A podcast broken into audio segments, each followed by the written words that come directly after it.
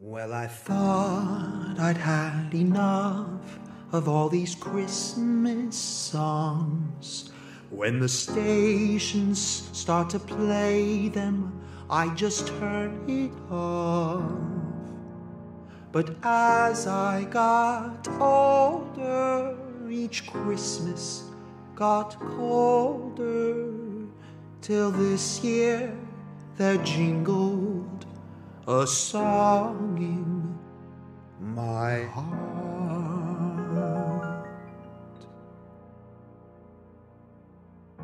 All is calm on Christmas Eve. All is love and holiday cheer. In darkest night, you're the dawn's early light. Your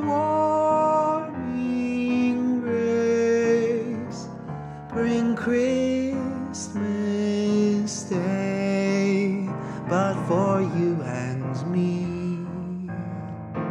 it will always be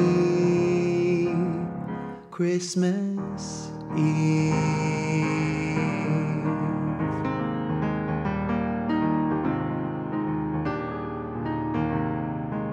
Our fire burns bright this Christmas Eve.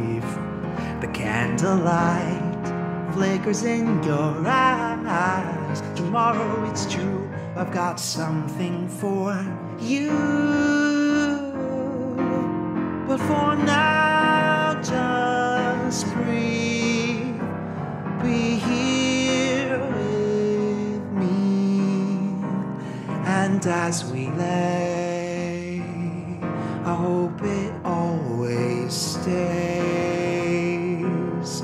Christmas Eve. Let's turn off the lights, dear, so St. Nicholas finds us here with two stockings by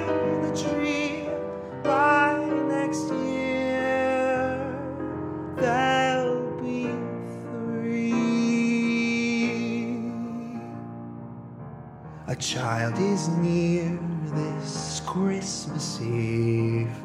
A star on high by morning arrives. A baby born in a world lost and forlorn.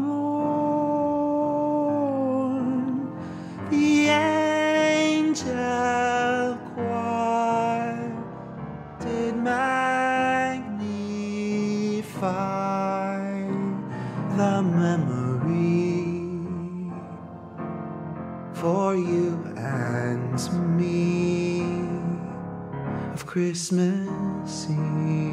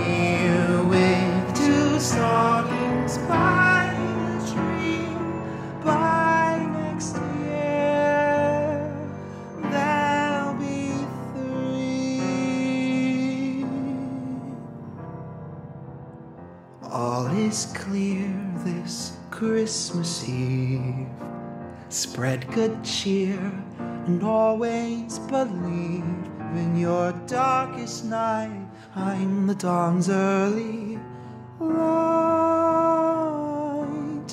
My morning rays bring Christmas Day. But for you and me, it will always be Christmas Eve.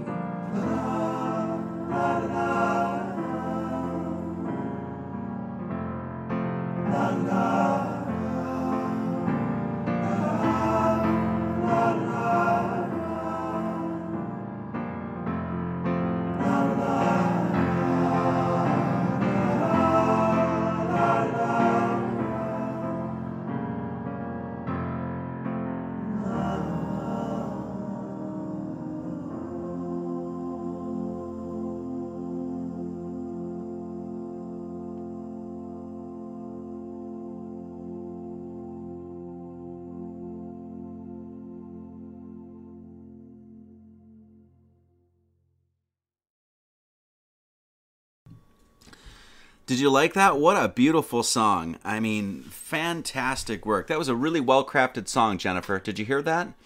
That song was by Foundering, and he did a like traditional Christmas song. And the guy's genius. It's just a fantastic song. Great chord changes, uh, like traditional sounding. Anyway, if you want to pick up that song, yeah, it's great. Great job. So if you want to pick up that song, you can go to foundering.gumroad.com and you can pick that baby up. And that is called, what is it called? It will always be Christmas Eve. So yeah, I love the Foundering. That guy just crushes, man. I mean, just so good. Anyway, now, uh, welcome to the Gnostic Church and Academy of Lord Jesus Christ. I am your teacher of the mysteries, preacher of the heart. Merry Christmas, everybody. I'm Marty Leeds. And I hear that somebody said yes to Mr. Chase over at Interforce Podcasts. Is this true? If such is true, Jen Brew the Pious has agreed to marry me. A Merry Christmas indeed. Fantastic. Congratulations. Jen Brew the Pious and Chase over at Interforce Podcast. You guys are the best. I love you. Um, that's fantastic. I can't believe she said yes, Chase. just kidding. I'm just kidding. Uh, Merry Christmas, everybody. I'm your teacher of the mysteries, preacher of the heart, as I just said, and we are coming live from uh, Beecher, Wisconsin, and I am your Beecher preacher. And we do service every Sunday, and it is Christmas. And so we're going to do a Christmas service today. Um, so I appreciate everybody being here. Yeah, that's fantastic. Wow, great news. Awesome. That that couple, Jennifer and I, when we first heard that they were hooking up, we're like, those guys are like perfect for each other. Just the perfect couple. So um, fantastic. So happy for you guys. Um, all right. This is brought to you by Content Safe. Uh, if you're watching this on Rumble, Odysee, BitChute, thanks uh, to Content Safe, and we are streaming live from YouTube and Rokfin as we always do. You can also get this service at the Flat Earth Sun, Moon, and Zodiac app. The Flat Earth Sun, Moon, and Zodiac app, and you can get that at GnosticAcademy.org. There's a little tab right on the menu there, and you can go there and you can get this service through there. There's a little um, section on the app there, and it's a little tab there, and it's the Education tab, and that's me. And so there is Sunday sermons. And this is going to be great today, just so you guys know. Uh, this is going to be fun. I also want to say uh, just a few things. I also want to say congratulations, number one, to uh, my brother Chase over there at Interforce Podcast and Jen Peru the Pious. Yes, fantastic. Uh, so, congratulations to you guys. Uh, can't wait to see you. Also, want to say congratulations to Austin and Kai. They had their baby, Austin Witsit gets it. The Witsit family over there, they had their baby, Elia. Uh, seven pounds, 3.3 ounces, born Illuminati, obviously. She's perfect, successful natural birth. Kai is a champ. Thanks for all the prayers. So if you want to go over there and show them some love, I think they have a, a fun setup too. If you want to, you know, uh, you know, get them some baby stuff or whatever, that's fantastic. So congratulations, Kai and Austin. Um, also want to say, uh, Christy, good morning. Good morning, Mom. Good morning, Will. Good morning, Carrie. Liberian and Art Darnell and Doug Rolfe and Jam Grassi and Eric C and Will Gensky, B Strut, Thunder Chicken. Thank you all for being here. If you guys, um, I know uh, you, many of you probably know um, Henrik and Lana over at Red Ice TV. Um, Lana was pregnant, is was pregnant, and she had a, a, baby. Sigrid is the name, and she had, um, I guess she had him like a month earlier, so it was a little premature, and so the baby had to spend, I don't know, 10, 12 days or whatever in NICU. So um, they set up a fund and it's give send go and it's givesendgo.com slash sigrid. And i just i just donated about 50 bucks this morning. Henrik and lana have done a lot of really great work over the years. Um, and uh, they, they were one of the first people that actually give me a platform to speak my mind. And so, if they need uh, an assistance, we'll be there for them. So, um, if you want to show them some love, if you get an extra 20 bucks this Christmas or even five bucks, go and show them some love. I think they're like uh, over half of their goal. So, uh, it's really great. So, um, I also want to say my condolences to my family. Yes, you did luck out big time, Interforce. Um, that's a good lady there. You got to get the good ones. I got myself a good one. You get yourself a good one. We're gonna be, you know, even Steven Square. I want to say my condolences to my family. Um, my sister-in-law lost her mother the uh, last week. Uh, Diane Salzwedel, born March 14th, 314. She was born. Uh, in Wisconsin, she passed away from cancer just recently, and it was um, it was you know it was quick. It was, she didn't suffer a long time, so it was really great and she was ready to um, as far as we knew she was ready to go. So she lived a great life and she's raised a good family. And i didn't know her that well. I only met her a few times but she was you know always a super nice person. So please if you get a chance today in your prayers send one out to uh, the family. Um, my brother uh, vicky and the rest of the family the Salzwedel family. So god bless you guys and may you have safe journeys on your way diane. Okay all right, uh, let's get some thank yous out of the way. Thank you to everybody that supports. Uh, thanks to all the people at the, the, ministry and the academy and the church and everything like that. Anybody that um, supports, donates, buys books, that sort of thing. Um, thank you, Stella. Thank you very much. Thank you, Carrie. Um, I want to say thank you to all those people. We got a list here: Lucy Short, Jeremy Hines, Liz the I Am, Allison Flynn, Stella and Krupa.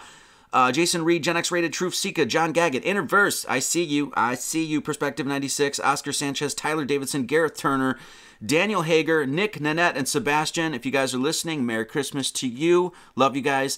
Som- Soma Veda Yoga, Eric C., Carrie Musgrave, Deborah Stille, Kittredge Compton, Ruth Scott, Run Boston Bear. Welcome to the um, welcome to the service in the academy. Andre, Andre, my brother, welcome. Thank you so much, brother. Uh, thank you for everything you do. Um, Janine Grassi, Virginia Murray, Dave Weiss, and Paige. Love you guys. Jackie Traverson just received your Merry Christmas donation this morning. Thank you so much. God bless you. Julie Pradal, love to your family. Received your card and, and um, and everything. Much love to you and your family. So glad you found us. So glad you're learning. That's what we do here. Uh, Matthew Joseph, Flat Earth Watson, the guy in the Flat Earth. Uh, you guys know the uh, Flat Earth Watson? He's the guy that drives around the Flat Earth van and lives in his van. He does like tattoo artists and he's just set up a shop. Really great dude. Uh, so thank you. And then, of course, um, and that's it. That's all the thanks I want to do today. Oh, except one more. We've got one more. Little reggae this Christmas, man. Yeah. So thank you all for being here, especially to the small acts. Um, we really appreciate all the people that come and support. It means the world to us. Jennifer and I couldn't do what we do without you guys, and so um, our own our own spiritual journey is not complete without you guys. It's a two way street. I need you guys as much as you need us. And so it's fantastic. Um, it's it's great what we got going here, and hopefully we will continue to, to grow and build this. So, all right, let's do a Christmas prayer, and then we'll get on with it, okay? God, our Creator, we offer this humble, humble prayer on Christmas Day. We come to worship with a song of thanks in our hearts, a song of redemption, a song of hope and renewal. We pray for joy in our hearts, hope in our God, love to forgive, and peace upon the earth. We ask for the salvation of all our family members and friends, and we pray your blessings on all people. May there be bread for the hungry, love for the unlovable, healing for the sick, protection for our children, and wisdom for our youth. We pray for the forgiveness of sinners and abundant life in Christ. Holy Spirit, fill our hearts with your love and power. In the name of Jesus Christ, we pray. Amen. So that's good. So today we're going to talk about the cosmic birth of Lord Jesus Christ. We are going to talk about the cosmic story and why we're celebrating Christmas today. We're going to go over that whole thing. And this might be a little long one, but I think it'll be worth it. So I do want to say we are going to do some book giveaways, and I hadn't figured out how we were going to do this, but we're going to give away four copies of Pi in the English Alphabets, volumes one through three. So if anybody does not have this um, and is interested, raise your hand in the um, in the chat here, and if you and we'll just pick somebody out and we'll send free books. It's a giveaway. I was gonna do a whole like um, you know like riddle and rhyme and question and answer and stuff like that, but we're not gonna do that. Um, so if anybody's interested in one of these books, let me know and we will send it for Christmas. So we're going to send four copies of Pi in the volumes one through three. So if you do not have that, we will send it to you. And we're going to do one copy of Lord Jesus Christ. We're going to send that. So, uh, Ben Krupa, done, son. Send me your address. You got one. Stella, raised. Carrie Librarian, done. You got one.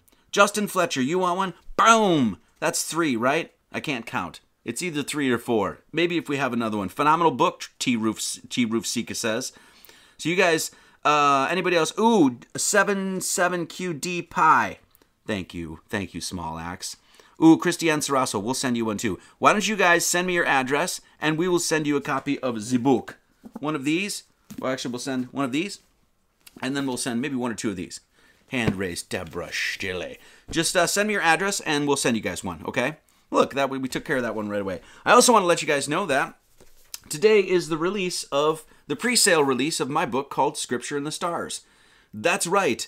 The new book by Marty Leeds and the Gnostic Church and Academy of Lord Jesus Christ. We are releasing a new book, and um, I once again I don't mean to toot my own horn, but toot toot. Book is good. It's a good one. It's a good one. Uh, hardly any math in this baby. So if you're if you're sort of scared of math, it's like, oh, Marty, that's all he talks about is math. No, that clearly I don't. I wrote a whole book, barely any math in this baby. So this is a whole book about how the stories of this baby here, and we're going to cover this today, of course. Like I said, might be a long one. You got time? What else? What else you doing? You drinking your eggnog? Ha- eggnog, having a Bloody Mary this morning? As well sit down and watch Gnostic Church and Academy. So we're talking about this book here is discussing how this book here is all about that stuff up there. So, uh, going uh, so the pre-sale today. So this probably won't be released, won't be sent out for another three weeks or something like that. But the pre-sale is going on today, um, and basically a whole book detailing a bunch of the stories in the mainly the New Testament, some in the Old Testament, about and how they're related directly to the stars. How the entire story can be understood through the stars. Um, and so, just so you guys know, thank you, Inter- Interverse Chance, my brother. So, uh, here's the contents. We got a lot of stuff going on here. We do Noah's Ark, we do the Tetramorph, the Great Red Dragon, and the Beasts of Revelation, St. John in the Wilderness, and baptizing the River Jordan, Jesus tempted by the devil, Adam and Eve, the Garden of Eden, and the, the Flaming Sword. Um, go over uh, the cult whereon Neverman sat, um, the beheading of St. John, the miraculous draw of fishes, Jonah and the whale, Jacob and Esau, Cain and Abel, uh, lifting the serpent up in the wilderness, the parable of the sower, the damsel in distress. So, a whole bunch of chapters on the main themes in the Bible and pointing out that they're studies of the stars. So we're doing, uh, we redid the graphics in a bunch. So some of these graphics are a little small, so we increased all those. And so it's really easy to see. It'll be really easy to read, not very complex. Um, thank you, Will, for putting that link there. Really easy to read, not too complex. We increased the graphics, so these graphics are they're- don't look like this. They're a lot bigger now. Um, the the chapters are very short. They're straight and to the point. We basically say, hey, here's the story that you know in the Bible. Here's the star correlations. Here's the map of the stars. Here's why, and then and then on top of that, here's the spiritual meaning of that story. Not just like, oh, here's some stuff in the stars, cool. No, what what is the spiritual meaning that we want to um, extricate, extract from that? And so we include that as well. And then in the back, and we've changed all of this, so the cover's going to be a little bit different, and the graphics are different. We've we've done some editing yet, but in the back, there's a whole list of the constellations. So um, so and it's uh, one per page. We actually changed this up, so the graphics are really big, and it gives an explanation. You know, short. You know, very just like essentially one paragraph of what the constellation is, what its name is, what its etymology is. You know, some of the attributes of the constellation. So a reference manual in the back. So um, a lot, a whole lot in one little book, and very proud of it. Very proud of it. We it, it came out very quick. Probably made this thing in maybe a month and a half. So just, I mean, I just sat down and just and just kind of came out. So we're celebrating basically a year ago. We released this baby called Lord Jesus Christ, and this is a big old fatty book. Needs to lose a little weight. Needs to go on Weight Watchers, I think. Maybe curves for books. Um, Lord Jesus Christ is a big fat book, 550 pages, all detailing the Kabbalah of Lord Jesus Christ. And so the you know these are within the last year of of starting this church, we've you know we've created a whole lot of educational material. So it's one thing for me to just sit here and blather on and be like blah blah blah blah blah stories, Bible, math, stars. Okay, great, Marty. But I want to learn this more. So we've created educational material for you. Um, strictly for that. So, you know, uh, because we are a church, but we are also an academy. I want to teach. I don't want to just preach. So, um, so if you'd like to order the new book, that is that's the pre-sale is today. Like I said, they won't ship out for probably another couple weeks or whatever. But um, and very proud of it. I think you guys will love it. Like I said, easy to read. And um, if you're not, if you're like, ah, I like the math thing, but it's a little bit too much. Okay, well, you don't have to worry about that anymore. So, anyway, so thank you all to anybody that has pre-ordered the book and everything like that. Um, we're actually going to read at least excerpts from a chapter called Death and Resurrection today because we are going to be talking about Christmas and why we're celebrating Christmas. Why is uh, Jesus' birth dictated on this day? And so that's what we're going to talk about today the cosmic birth of Lord Jesus Christ. How much to ship to the UK? I think it's only like six bucks or something like that. The shipping has gone way up. Like that's the biggest issue with these. I uh, uh, just a let you guys know everything I do is DIY. It's, you know, print on demand. I do everything myself. It's just me and my wife. You know, Jennifer like edits the books and indexes and all this other stuff. So everything is done through um, the small publisher. So the, you know, it takes usually longer to ship. It takes, it's more costly to print you know, all of that sort of stuff. And it's just what we have to deal with. There's nothing that we can do about it. But I will say this for the cost of the books, they are worth every bit. So I think it's eight, maybe eight bucks to the UK. Thank you, Mr. William Gensky. So, all right, let's talk. Let's talk today about the cosmic birth of Lord Jesus Christ, and we're going to go into what we usually go into. Thank you, Ben Krupa. Thank you. What we usually go uh, talk about is the Prisca Theologia, and so we're going to talk today about why we're celebrating Christmas and um, on this day and the cosmic birth of Lord Jesus Christ. So we talk about the Prisca Theologia. What is that, Marty? Well, it's basically the doctrine that asserts that there's a single true theology which extends through all the religions, and that's the one thing that we um, that uh, we recognize. We recognize that there is only one God. There's only one spiritual decree and one cosmology and one spiritual directive, and that's what we're going to learn today. And that's what the story of Jesus is all about. We teach this sort of idea of animism. Um, animism is the attribution of a soul to plants, inanimate objects, and natural phenomenon. The belief in a supernatural power that organizes and animates the material universe. That's what we understand the Logos is. The Logos is this Word of God that interpenetrates through everything, exists within all things. And there's this supernatural power. We can understand this as the Tao. Basically, the same explanation as the Tao, the way ever flowing way of life, right? It's this belief that there's a power that organizes and animates the material universe. And we go to the material universe itself to learn about God. We go and see the order, we see the design, we see the patterns, we learn, we understand our spiritual directive from the creation itself because God speaks directly through the creation. And this is what we will learn today that God speaks to us through nature. The world is our classroom and we're going to see why you know Jesus is tied to a cross, you know, on a cross and dying and resurrecting and things like that. And we are going to understand, just as this book details, very specifically, that these stories, these stories are not a bunch of history. These stories are stuck up in the stars, and they're for all people. And that's what we're going to talk about today. So we learn our spiritual directives through nature itself the living expression of God, the living the living God we go out and we experience that order and that design, and we extract the meaning from it. And this right here is trying to get you. That's if you're watching at home, I just held up the Holy Bible. This baby right here is trying to get you to understand this. That's what these stories are for. And this is what's been completely separated in our modern Christianity. And this is what I talk about quite a bit. So, as you know, um, where does the cross come from? Well, it comes from the, the seasons, obviously, right? I mean, everybody experiences this. It doesn't matter what your belief is.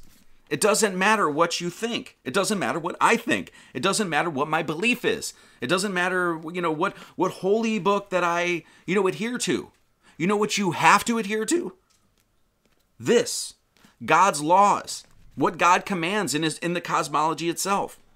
So, one of the things that is given to all people is what? The Holy Cross. This cross is created naturally in God's cosmology. Through the seasons, of course, we know summer, autumn, winter, spring. We're in the winter solstice right now. We just passed the winter solstice, and we'll talk about that. So, how do we understand um, what is one of the ways that we can once again extricate or extract this higher wisdom from God Himself?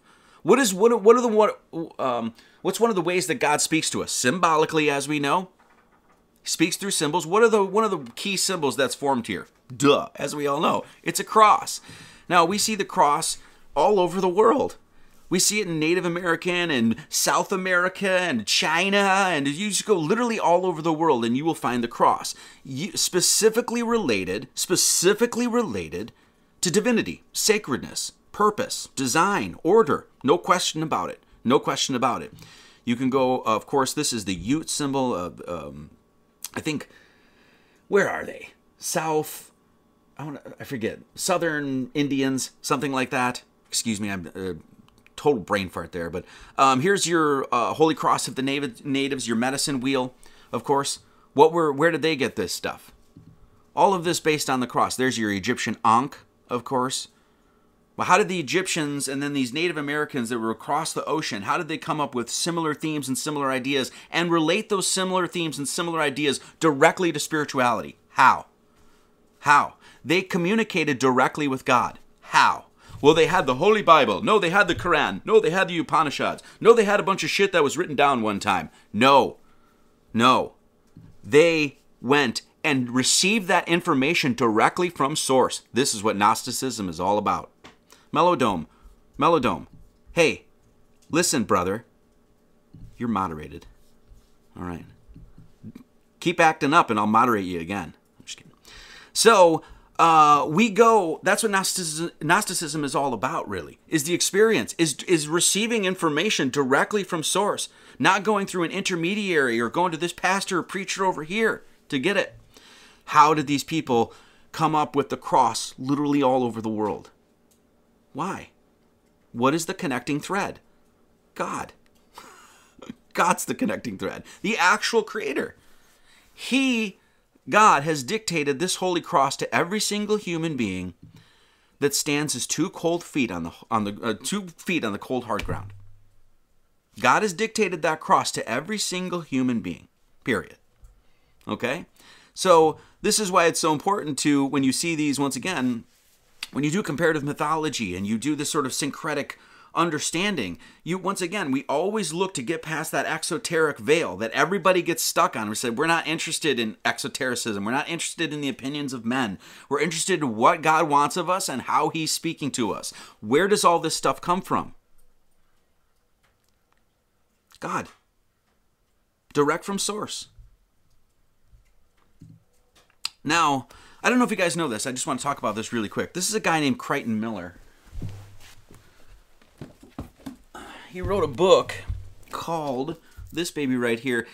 Kind of an arrogant guy, uh, still a globy, you know, um, you know, whatever. There, I got issues with the personality that is Michael Crichton, or what is not Michael Crichton, Crichton E. Miller, excuse me. Michael Crichton's that guy that wrote like all those like lawyer books and shit. Anyway, Crichton Miller, this guy wrote a book called The Golden Thread of Time. And basically, what this guy did was created a working tool to map and track the stars in the sky from the Celtic cross. Now, I don't know if you guys know about this, but basically, what this guy did, really smart guy, I interviewed him many, many moons ago. Uh, really smart dude. And so what he did is he was inspired one day when he was, you know, walking, I think through a, past a cemetery or something like that, and saw the Celtic cross. And he got this idea. He's like, that that seems like that's a tool. Like that could be a tool for literally mapping and tracking the ascension and declination of the stars. This is the insight, the, the insight that this guy had. And all he did was look at a cross. That's it. He's like, huh. So, what Crichton Miller did is he took this cross and he took the long bar and he took the short bar, and then he put a protractor in the center of it. And then he had this little uh, plumb bob or whatever that hung down, right? And so what would happen is that protractor would turn when he when he tilted the you know the cross this way or that way and then that would give you a degree, an angle from where the crossbar is, that fulcrum is, to where the plumb plumb line is, right? And so he what he did is he put a little eyepiece right on the crossbar there. And then he's like, oh, let's see, I'm to go look at Sirius. Let's see, there's my horizon. And then I'm going to crossbar and I'm going to tilt it down like this.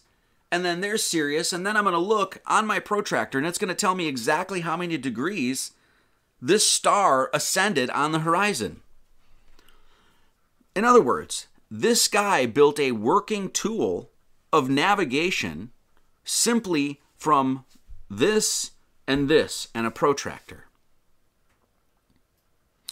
Now, what's so funny about this tool? So this is, in other words, you can naturally just by just by looking at the symbol of the cross, you can use such a tool to map and track the stars. And which where do we get this cross? From the stars, right? The sun has dictated that cross in our sky. Solstices, equinoxes. So this guy put the fulcrum on the ground, put the eyepiece in there, it's got the protractor on there, and in order to actually map how, like, you know, the, the, the star that's, you know, ascending up or whatever, in order to actually map that degree, you know what this guy had to do? He had to kneel before the cross. You have to actually kneel down like this and look at the stars. Now, this is this would all be good. It's like, oh, that sounds pretty neat, but this guy actually patented this. So he got a he got a UK patent said this thing works. Not only can I show you it works, I can prove it works. And he actually patented for himself. And in the patent, he even said to the patent office, he's like, "Well, this is certainly not my invention." I didn't make this up in other words. Same thing when I talk about this thing here, right? This thing here. So you've got this you know, or everything that I'm talking about in this book here. You know, it's it's like it's really got nothing to do with me. I didn't invent this stuff. I didn't think of that. I didn't create that. I didn't make this up. No, this was known. So was this. This tool to map and track the ascension and declination of stars was clearly known. All he had to do was like, "Huh, look at that. I can make a tool out of that." So, in other words, when we when he when we say this is the point I'm getting to when we say God speaks to you through nature, through insights, through these little revelations, and that you can actually take these revelations and find scientific, verifiable, repeatable information like this or like this, this is what we mean by Gnosticism. Having direct insight and taking that insight and actually presenting it to people to say, hey, this is undeniable. I could create a patent on this. So, this is what I really want to get into your head about what we're really celebrating here when we talk about Christmas and things like that. There's an intelligence within this creation, it reverberates through all things, and a lot of times it's begging humanity to, to align with it and understand it. This so uh, so there's Crichton Miller, literally creating just from the cross, the Celtic cross, a tool of measurement. So uh, pretty interesting. The cross, by the way, we all know that the cross has this sort of fulcrum, right, which is longer here, right, and then shorter here, and then we've got the two. So we already know, hey, this is obviously a reference to the solstices and equinoxes here. Well, this is the analemma, and of course we have this longer bar here and the shorter here, that sort of thing. This is the analemma, of course. Now you guys know what the analemma is, right? So if you go outside right now, this once again, how is God speaking to us right now? Is he coming down and whispering in our ears some Latin? no, no. God is speaking to us what? Through symbols. In the sky. Crosses, and now a big infinity symbol, eight. So if you go out every single day and map the where the sun is, right, at like noon, and you take a picture every single day, this is what it's going to look like in the in the sky, the analemma. Now look at the cross. What is one of the things we know that Jesus since we're talking about the winter solstice and the death and resurrection of the sun and so solstices and equinoxes, we already know that that cross, when we talk about our cosmology, is referring to what? The solstices and equinoxes. And one part of it's longer than the other, correct? So, all of these things, everything from ooh, look at this, an ancient tool of measurement in order to literally navigate the sky. Think about how people, they didn't have GPS back in the day, there wasn't Google. How did they do? They looked at the sky, mapped and tracked it, and followed it. This guy, by, by communing with nature itself, communing with God, literally creates a scientific instrument from the cross And here we have the exact same thing. Is it cold? It's cold outside. No. So the sun, go ahead, this one. The sun is the supreme symbol of the mysteries, as we know. So Jesus as the Son of God, and here we have, it's of course winter, the winter solstice, uh, right after the winter solstice, and we're celebrating Christmas. And of course, so what are we doing? We're following the sun in order to dictate this time in the year what is naturally happening outside. The days are starting to get longer now, of course. And we'll see why this is related to Christ in just a second. What is the sun? Why is the sun so important? It is the supreme symbol of the mysteries. It is the supreme symbol of the mysteries. It this one symbol itself is really represents your entire spiritual process because what is this one symbol doing? Or what is the sun doing? Well, it's giving us the cross in the sky. It's giving us the cross. So the sun through its own natural intelligence is telling us about the cross. It's the thing that's dictating this naturally. Naturally. So, why is the sun the supreme symbol of the mysteries? Well, as we know, it determines day and night. We wouldn't even know what day it is if it wasn't for the sun. It's literally the thing that it goes away, we see the stars. It comes back, we see day. It's the chronicler of time. It gives us light, warmth, life. Light is, of course, light itself is symbolic of wisdom, divinity. The circle is symbolic of what? Totality. Cycles the cycle of the sun itself the daily cycle the cycle that we're in right now the yearly cycle what does it intel what does it tell you about? Natural intelligent design. It also tells us about what? Death and rebirth. Sun rises goes down oh it's dead comes back around doesn't it? And it does it every day and it does it every single year. The sun naturally the sun is speaking to you did you know that you just have to have the ears to hear and the eyes to see if you were expecting the some angel to come popping on your shoulder and then be like, "Oh, this is what you need to do," and that's not how God speaks to people. That's not how, and all of these people, and you know it too. You guys know this. You've heard this stuff your entire life, right? Where people be like, "Ah, oh, I prayed and God told me to do this thing, and He spoke to me in English, and I could have written it down." And then, you know, the, the, the, a lot of these people just literally just making the stuff up full of crap. That's not how you speak to God. That's not how God communicates to you. God communicates to you exactly how we're saying. This sun tells you, like, literally gives you the intelligence of God Himself through its natural movements. What does it tell you about? It tells you about the cross, tells you about the analemma, tells you about, dictates day and night. It's the chronicler of time. It gives light, light, warmth, wisdom, divinity. The circle is the totality, natural, intelligent design through its cycles, death and rebirth. It's the gateway to the mysteries. This is all brought to you by the Son, the Son of God. So, thank you, Verbal Swordsman. Thank you. Um, so, let's watch this a uh, second. We've got time for this, right? This is about a three minute clip, and this is from Manly Palmer Hall talking about the sun. Now, as soon as we say this, we're like, hey, this is all focused on the sun. Immediately, what you'll get is, ah, you're a sun worshiper. You're worshiping the creation and not the creator. That sort of thing. No. Not at all. This is one of the things that's missed when we talk about animism, and we I think we spoke about this the last last few Sundays about how you'll look at these ancient, like whatever, savage or primitive tribes and things like that, and they like they worshipped crocodiles and birds and the sun and stuff. No. And it's and, and if you actually get into the esoteric or the mysticism of these ancient tribes, it's clear they didn't. No, what were they doing? They were recognizing that that thing, whether it was a bird or a tree or the sun, was symbolic of something greater. Naturally a natural intelligence within the creation itself that these people with their own experience, gnostic experience with the creation itself extracted this higher wisdom and saw it for exactly what it is. Nobody's worshiping the sun. Nobody here is worshiping the sun. Nobody's worshiping a tree. Nobody's being like this creation is everything. I just want to stay here for nobody's doing that. So what were they actually worshiping? Let's watch this for a second To get a further picture of this, we must now move to the story of the sun. I think we all know that it is reported that our very remote forebears were sun worshippers. We know that the Pythagoreans rose at dawn each day to meet with hymn and song the rising of the splendor of the day.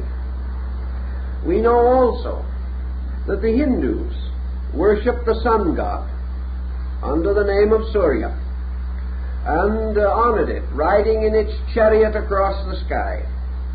We know that the sun in China was the symbol of imperial heaven. And always the sun, as the great symbol of light, was held with extraordinary veneration. We also know that this experience of the sun was closely related to the agrarian cult, or the belief that uh, religion was an experience of growth in nature. The farmer recognized his indebtedness to the sun. By degrees, men came to realize that only by the sun's power uh, would the grain grow. Only by the power of the sun would light be given so that man could go out and labor. That if he was too long separated from the sun, man himself lost much of his vitality and power. And by degrees, the sun became a God symbol. The all seeing eye of the ancients, the eye of Horus in Egypt, is actually a symbol of the sun, as is the pupil of the human eye. The sun was regarded as the eye of God, and it is said in the Bible that God made his tabernacle in the sun. All this sun worship was not merely a physical acceptance of the sun as a god I've talked to a number of followers of very primitive faiths, known to be sun worshippers, and I've asked them if they actually worship the sun. They said, no. We worship or accept the sun as a symbol of a principle in the universe. It is not the visible sun, but light, the sense of consciousness, that light makes all things clear and plain and open. And we remember the Pythagorean definition of God as a being whose body is composed of the substance of light and whose spirit is composed of the substance of truth. Thus the sun was the symbol of the light of the world, the light that lighteth every man that cometh into the world. The sun in its daily rising was the symbol of renewed hope. It was the promise of another day of opportunity, of labor, of fulfillment. The sun, then, has always played this vital part. And we have had sun gods. Every religion has had them. They have always been wonderful, radiant beings. And nearly always they were the direct offspring of deity. They were the highest of the gods. And the tragedies that came to the sun gods were the tragedies that most affected mortals. We asked him if they worship the sun. We said, no! We don't worship the sun. We worship what the sun is symbolic of. We're seeing that light as the light of the world. We're seeing that light as the light of the, in the wisdom of God itself. And so here we have this this notion that we have Jesus, the Son of God, whose grandfather was named Heli. Heli, which is the root word of the word helio, which means sun. Heliocentrism, Helio the sun. Grand, his grandfather, his grandfather's grandpapa's name was Heli. So here we have a direct reference in the story, the character, everything that to the sun. But if we say and and then of course sun gods and we'll cover this in just a second. Sun gods across the world surya and horus and attis and all this other stuff. And we say we have all of these sun gods connected to the sun but if we say it through this thing then it's sun worship right? If we say jesus christ in one symbolic manifestation is absolutely representative of the sun most modern literalist christians across the board will start flipping out now the problem is is that this thing right here look at the celtic cross right on the cover this thing right here is actually trying to get you to understand that universal intelligence. And this is the, the separation that has happened over the millennia or whatever through Christianity. Why are we celebrating Jesus' birthday today? Well, we'll cover that. So we know that Jesus died for three days and then was resurrected after those three days, right? And we also know that, um, and you know, you could go out right now, look to the east, and you would see that, hey, there's the three kings of Orion, or uh, Orion's belt, and they're pointing to Sirius, which is pointing to where the sun rises, right? So we, we basically know this whole story. Like, ah, three wise men came from the east because they saw a star, and they went to the sun to be like, hey, we're to celebrate the, you know, the, the birth of this guy. Now, we also see this uh, notion that uh, right now the sun is dead for three days and rises again. And so we have this connection between Easter and Christmas for some reason. And we're going to cover that today. Wait, I thought Jesus died on the cross and that was like in April or something. And then he was dead for three days. Why are we relating this to winter? We'll get into that. The story of Jesus, this comes from the, the new book, Scripture and the Stars. Shameless plug. The story of Jesus dying on the, cro- on the cross is correlated to the death of the sun on the winter solstice, and yet the religious observance of the resurrection of Jesus is celebrated in Easter in the spring. Now, Easter is a movable feast. Easter is a movable feast. Why? Jesus died on a cross. There was a day that he died specifically, right? According to literalist historical Christians. And then three days after that, he rose again. Okay, so let me ask you for instance, when we look at Diane here, bless her, is there any question about to her family when she died? No. No, they know that she, they remember the day that she passed away is 10 days before Christmas.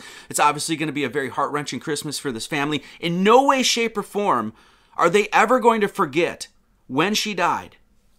Do you think Henrik and Lana are going to remember when their baby was born?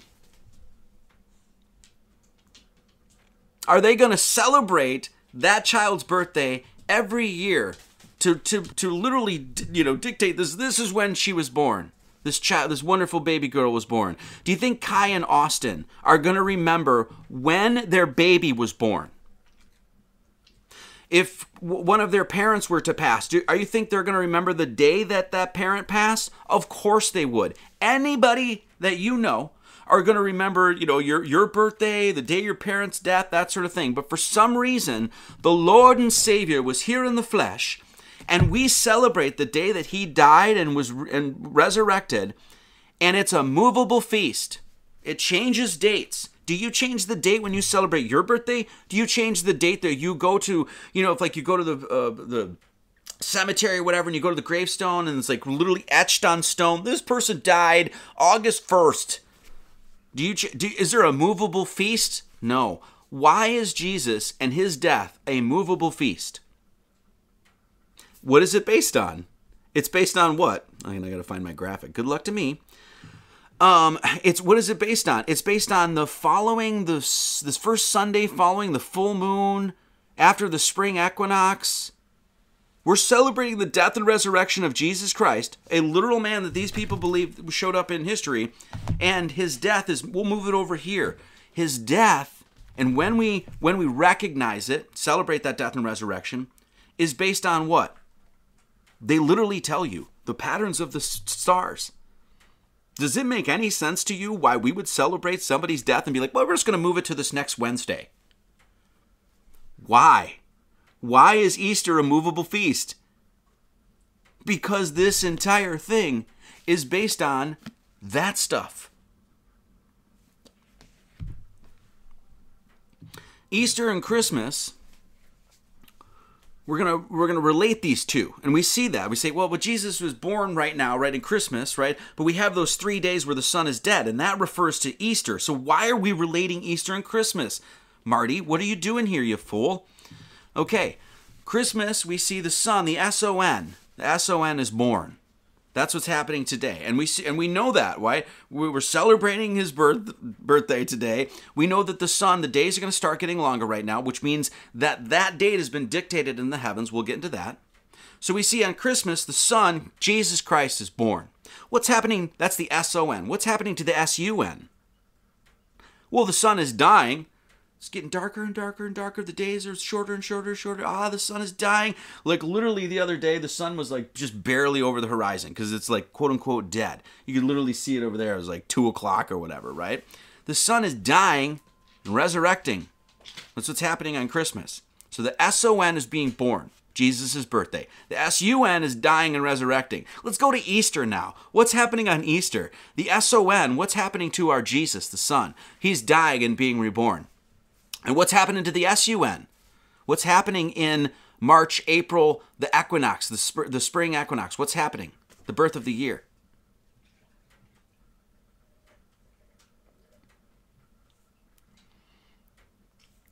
God bless Jacob Law. I'm sorry you hear that. So here we have the SON and the SUN being related. And the SON and the SUN being related. This SON, oh, Jesus is born today. What's happening to the SUN? This dying and being and, and resurrecting. In Easter, what's happening to the SON? Jesus. He's dying and then resurrecting on the cross, which is right, what? Equinox? What's happening to the SUN? It's being born. It's a new year. It's a it's literally the birth of the year happens in spring. So this so why are we relating these two? We see the death of the SUN and the birth of the SON in winter on Christmas, and the death and rebirth of the SON and the birth of the SUN recognized in spring on Easter.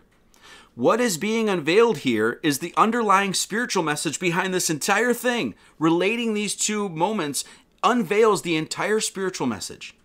That spiritual message exists behind the natural cycle of life on earth, and that is this death and birth are linked.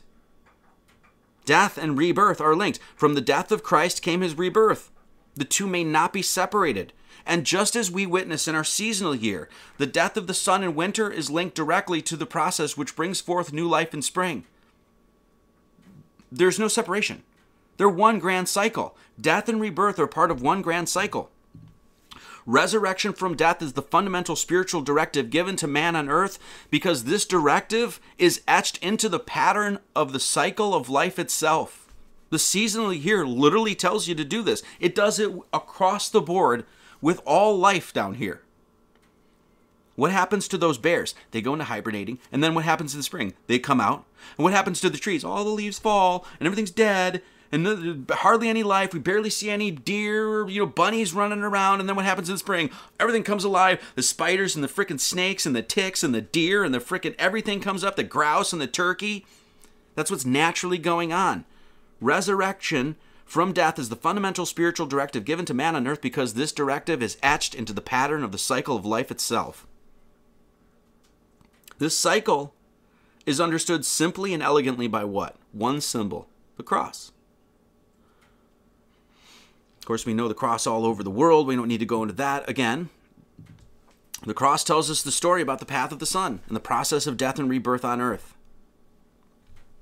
What dies at spring? The winter. The every every time there's a new season, what's dying? Every t- just you know, the whole process is literally death and rebirth. Transformation and renewal is the whole cycle. Jesus himself tells us that he is the beginning and the end. This comes straight from this guy right here, right? I am the beginning and the end, beginning and the ending, the first and the last. That's what Jesus says. So I think about this way. I'm the spring and the winter. I'm the death and the rebirth. I'm the beginning and the end. The very mark on a circle, which the sun tells us about, the very mark when you start that start, what is that? That's the end of here. But then it's the start of the circle. But it's the end of that other circle where we where we swooped around in the compass. But what is that point? It's the start. But it's the end. Oh wait, that's right. We don't have to worry about any of that because Jesus is the entirety. He embodies both the ending and the beginning. Every turn of the great wheel in the sky speaks to an eternal message of transformation and renewal. It's literally the message that nature, that God is crafted within nature and expresses it everywhere. By simply examining nature, we may find a spiritual lesson plan innate within life itself, and that is to die and be reborn.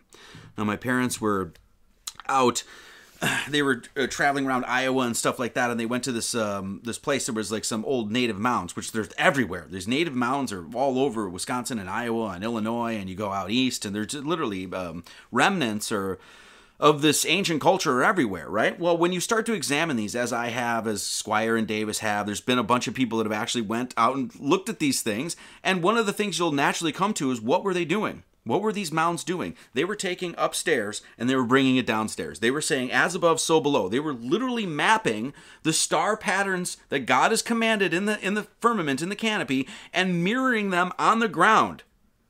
They're literally taking the wisdom of the of the great God and bringing it down into mounds, right? So you see these mounds everywhere. We've covered them. I did a documentary on them. You can see, oh well, this is mapping the sun the Franks Hill. I don't know if you guys have watched that. Franks Hill is a documentary I did about 25 minute documentary, and there's no question about it. The mounds are on these, you know, these huge mounds are on, you know, basically a a celestial observatory is really what they are because they're higher than all the other, you know, it's the highest place in the area, and they have a marker of the sun where it in you know where it starts in spring and that sort of thing. So they're doing this. You know, these these cultures around the world were following the sun this is what they took a picture of some of the graphics and they showed all the celestial alignments and stuff like that to these mounds. But this is what this old native trope says it says, The bear is like the earth. Each year it dies and is reborn. it's just like, it's, you know, it. it's just it's so sad to me. To me it's really sad. And i hope that we uh you know this this next year we'll we'll try to you know at least with this church do our best to try to fix some of this in this world. But to me it's really sad that we've separated ourselves so much or a lot of christians a lot of people of the faith of all sorts of faiths of all sorts of religions have separated themselves from the natural living essence of god and have decided to bury their head in a stupid book. Now I'm a preacher. I'm a minister. I sell we sell copies of a Bible. I'm not saying this is a stupid book, but when you get stuck in this thing and forget about this thing, you've lost the you've lost the script. You've lost the script. You're stuck in a bunch of script, a bunch of writing. God's written his story all around within everything in trees in the sun in the cycle of life itself. That's what this baby's all about. It's a new age, people. It's a new age. It's time to start that new age, don't you think? Um, so here, the, the natives, those crazy savages, they understood death and resurrection. Why? Because they just understood nature. They didn't need a book in order to tell them about the death and resurrection of the sun. The sun tells us this message every day, rising, setting, rising the next morning. Death and rebirth. And it tells it again every year when it travels the circle round from the death of winter back to the life in spring. And as we will find, this message of the Son of God is written in Scripture as well. Why is it written in here? Why were they telling this story? Why did they have to why did they write this down? Because this story is trying to tell you about this story. This story is once again, as I always say, is literally trying to get you to lift your eyes out of this and see the living expression of God. Jesus answered and said unto them, Verily, verily, I say, except thee a man be born again, cannot see the kingdom of God. What about all the people before the Bible? Could they be born again? Do you think those natives, were they born again? The stories in the Holy Bible are patterned after the patterns of light in heaven, with the sun being one of the heaven's most supreme symbols because they are intended to be timeless stories relaying a timeless message about the death and resurrection of man's own soul. Are you taking the zoo out? The traditional dogmas of the church have come down to us through the centuries are gross. This comes from William Kingsland, the Gnosis or Ancient Wisdom in the, the Christian Scriptures. Listen to this. The traditional dogmas of the church, which are perpetuated today, my tradition, the, tradi- the, the Gnostic tradition, the, the, the Freemasonic tradition, ooh, did he say it? Yes, he did. The Freemasonic tradition, the Gnostic tradition, the mystical tradition, the esoteric tradition, the Rosicrucian tradition, right? They have been bitching about this for a millennia. They're being like, these people do not know what they're talking about. They're taking uh, you know, basically these spiritual texts and these spiritual stuff, you know, stories, and they're literalizing it and destroying the true meaning of it. It's exactly what's happening today, ladies and gentlemen. It's exactly what's happening today. Nothing of what you're going to hear today in this church will be touted by any of those other churches right uh, around the world that's getting paid thousands of dollars by people just shoveling money into the basket. And they're not going to tell you any of this stuff because they don't know. They've lost that connection. and they sever it with their own beliefs.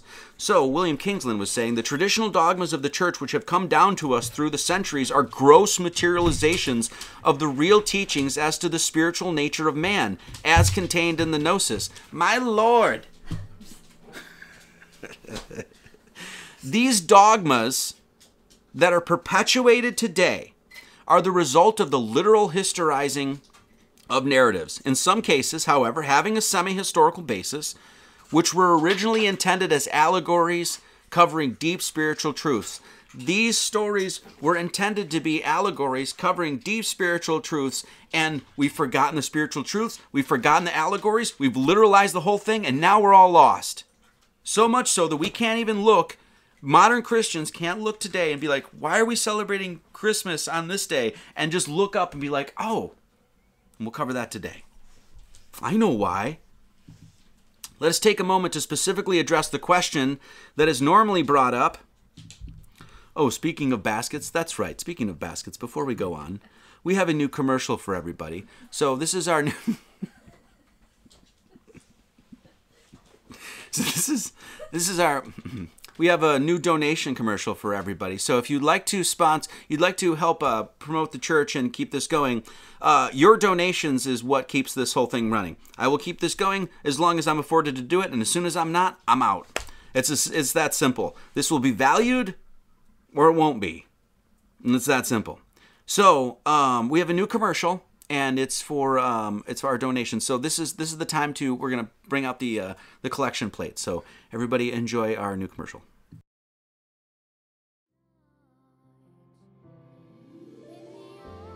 Hi, I'm Marty Leeds.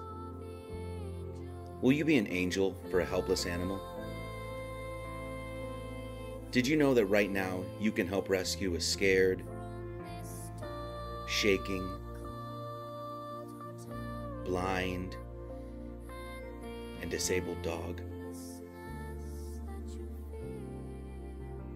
Every day, dogs like Blind Willie McShakes go neglected. For less than 50 cents a day, you can help rescue Blind Willie from the bitter cold of the North. If you don't want to be a heartless monster, get out your checkbooks now and secure your salvation. Consider setting up a small monthly donation right now at GnosticAcademy.org. And do not let another blind dog starve and shiver out in the cold. Do the right thing. Give us your money. GnosticAcademy.org.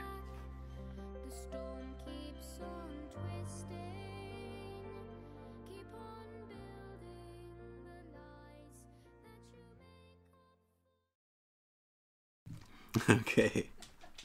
So, baby, we've hit rock bottom. It's, it's there's no we're, we're using our dog to extricate money from these people. No, we're just kidding. These are just jokes, people. We just wanted to have some fun.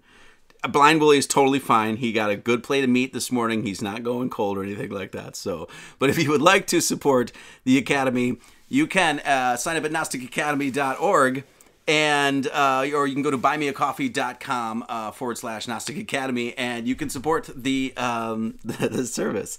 So and and you can you know make sure that another uh, you know blind Willie doesn't go for another winter cold and shivering and all this other stuff. And uh, I just want to say too, uh, somebody said this. Uh, Paul A. Gonzalez is saying this individual is trying to gain revenue and ratings. really, yeah, I'm trying to like. We really want a nicer outhouse. Is really what we're because we're so we're so materialistic that we um, we don't have running water or hot water and we shit in an outhouse. But obviously, I'm doing this because I'm money, money, money, money. I want the new Rolls Royce of shitters. Is really what I want. Is so. Just so you know, Paul A, that stuff does not fly around here at all. You're out. So, um, no, I'm not doing this for revenue. I'm not doing this for ratings. I'm not doing this for money. I'm doing this because I care. And because God has given me a directive. So, you, uh, you're going to respect that and recognize that. Oh, you out. Don't let the door of this church hit you in the ass on the way out. So, okay, so, well, so just so you know, Blind Willie's fine. Don't worry. so, think so. Uh, all right. so, where am I here? Um, let's take a moment to specifically address the question that is normally brought up when relating Jesus to the Son. And that's saying, wait a second, Marty, does this mean that you were saying that there was no historical Jesus? To answer this query succinctly and directly, since this is asked all the time, no, of course not. Just like with the tale of Noah and the flood, we cannot and should not dismiss the notion that some of the tales of the Bible reflect those of real world historical events, such as those of a worldwide flood. There are hundreds of tales and myths from varying cultures around the world that have recorded a flood story into their mythologies and their creation stories. And so it's more than reasonable and supremely rational to assume such an occurrence did take place. Many of the most classic works of literature have been written in this fashion, taking real world events and personages and dramatizing them to capture a moral or allegory or lesson, okay? And so you know this is this is how great works of literature have you know basically always been done. Taken sort of a real world scenario scenario and and mythologizing it dramatizing and that sort of thing. We also have to ask it's like well a lot of people say well this story this is the right one. It was noah he had shem and ham and it was like built a boat it was 600 years old and drunk and shit. So people think that this story is the only one. But what about all those other myths about from all those other cultures that talked about a flood right? And then dramatized it, mythologized it in its own, you know, unique way. What about those cultures? They were all full of shit, but this was right. Or or there's a better explanation. Or the better explanation is to actually say, "Oh, no, they were recording, you know, something that might have happened in reality, but then what did they do? They canonized it into mythology."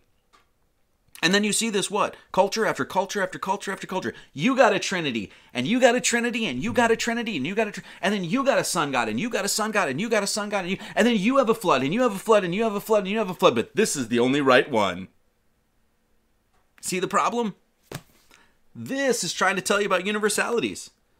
And they take the universality away from it and say mine, mine, mine, and then compl- and then it can't understand any of it. And that's clear. You guys know that. It's clear. These people don't understand anything that's going on in here. That's why they won't talk to me. um, Stella, thank you so much. Ben and I send this portion of $1 million to Blind Willie and his humans. Thank you so much. That'll be a monthly donation. Melodome, t- 10, thank you. T Roof Sika, thank you so much. Uh, it's already true. Mary, thank you so much. I appreciate that. Um, yeah, the commercial's hilarious. Come on, come on. Okay. So, um, it is the contention put forth here that the stories recorded of Jesus in the New Testament are most likely a product of euhemerism, which I have to thank Chase over at Interforce Podcast. Thank you, my brother, because I didn't know these the couple words here that I'm using, so I appreciate that. Euhemerism, which is the notion that real historical personages and events have been exaggerated in their retelling, as well as catarasterism, which is the process of transforming a hero or a myth- mythological figure into a star. So this is this idea. Euhemerism is basically taking the notion of there was a real person, and then they took this story of this sort of hero figure that lived a great life and that sort of thing, and then dramatized it, poeticized it, mythologized it, right? Just as we may assume the historical events of a worldwide flood, and we should. There's actually lots of there's lots of uh, I want to say evidence. I want to say proof, but um, just as we may assume the historical events of a worldwide flood and Noah is the mythologized tale of those who withstood such an event, is the mythologized tale they needed a hero, they brought in a Noah, and it's the mythologized tale of something that's recorded literally around the world. Told through the hero figure of Noah, we most assuredly see much the same happening with Christ and his 12 disciples, the 12 disciples of the zodiac. Same sort of thing happening. We can easily imagine that many of the events happening in the Bible were based on aspects of lived history, retold, dramatized, and blueprinted on the heavenly patterns of light that God has carved into the firmament.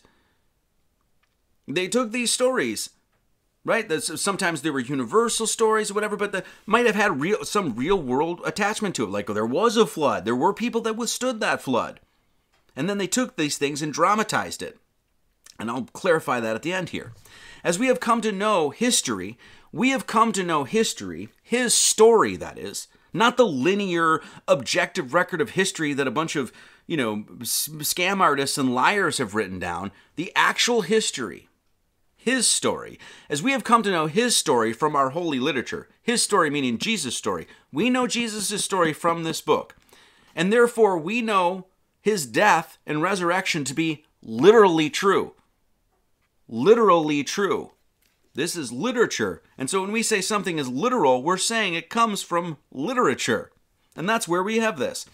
As history is in the past and we cannot revisit it or ever say for certain, we simply cannot secure that knowledge of whether any of these people lived. But we must as surely acknowledge that the stories captured in the good book about the Lord and Savior just did not appear out of nowhere. Once again, this is why we have all of these sun gods. These these where did this stuff come from? Was there actual a guy named Horus with a falcon-headed god? Was there actually a dude named Adonis or Tammuz? Maybe there was a, you know, some sort of, um, once again, Christed figure, a hero figure, somebody that lived this like perfect life, that led people, that you know taught people, that sort of thing, an enlightened figure that came down. And then what happens with these? Just the same thing that happens literally around the world. Was there a guy named Kukulkan or Quetzalcoatl? Was there a Mithras? Was there a Horus? Was there a Jesus? Well, maybe. But ultimately, is this an historical record of that? Of his life? No, not even close. Is the, is the stories of the what you find in the Egyptian Book of the Dead of Horus are those literal historical? No. The the sun god motif is something that's found around the world. Why? Because there is a natural spirituality within the within that God has given us that exists within all things, and enlightened people, people that actually wanted to know God and actually have a direct communication and direct experience with God, went in and found that stuff. They, they dedicated their entire lives to seeking that that uh, connection that that um, commune out, the communion.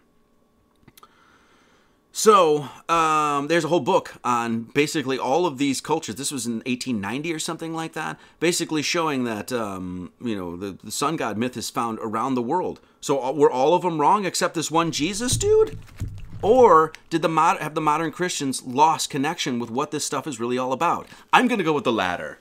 I'm gonna go with the latter. I'm gonna go with I wrote a whole book to prove what I just said was true. I wrote a whole book to prove what I just said was true.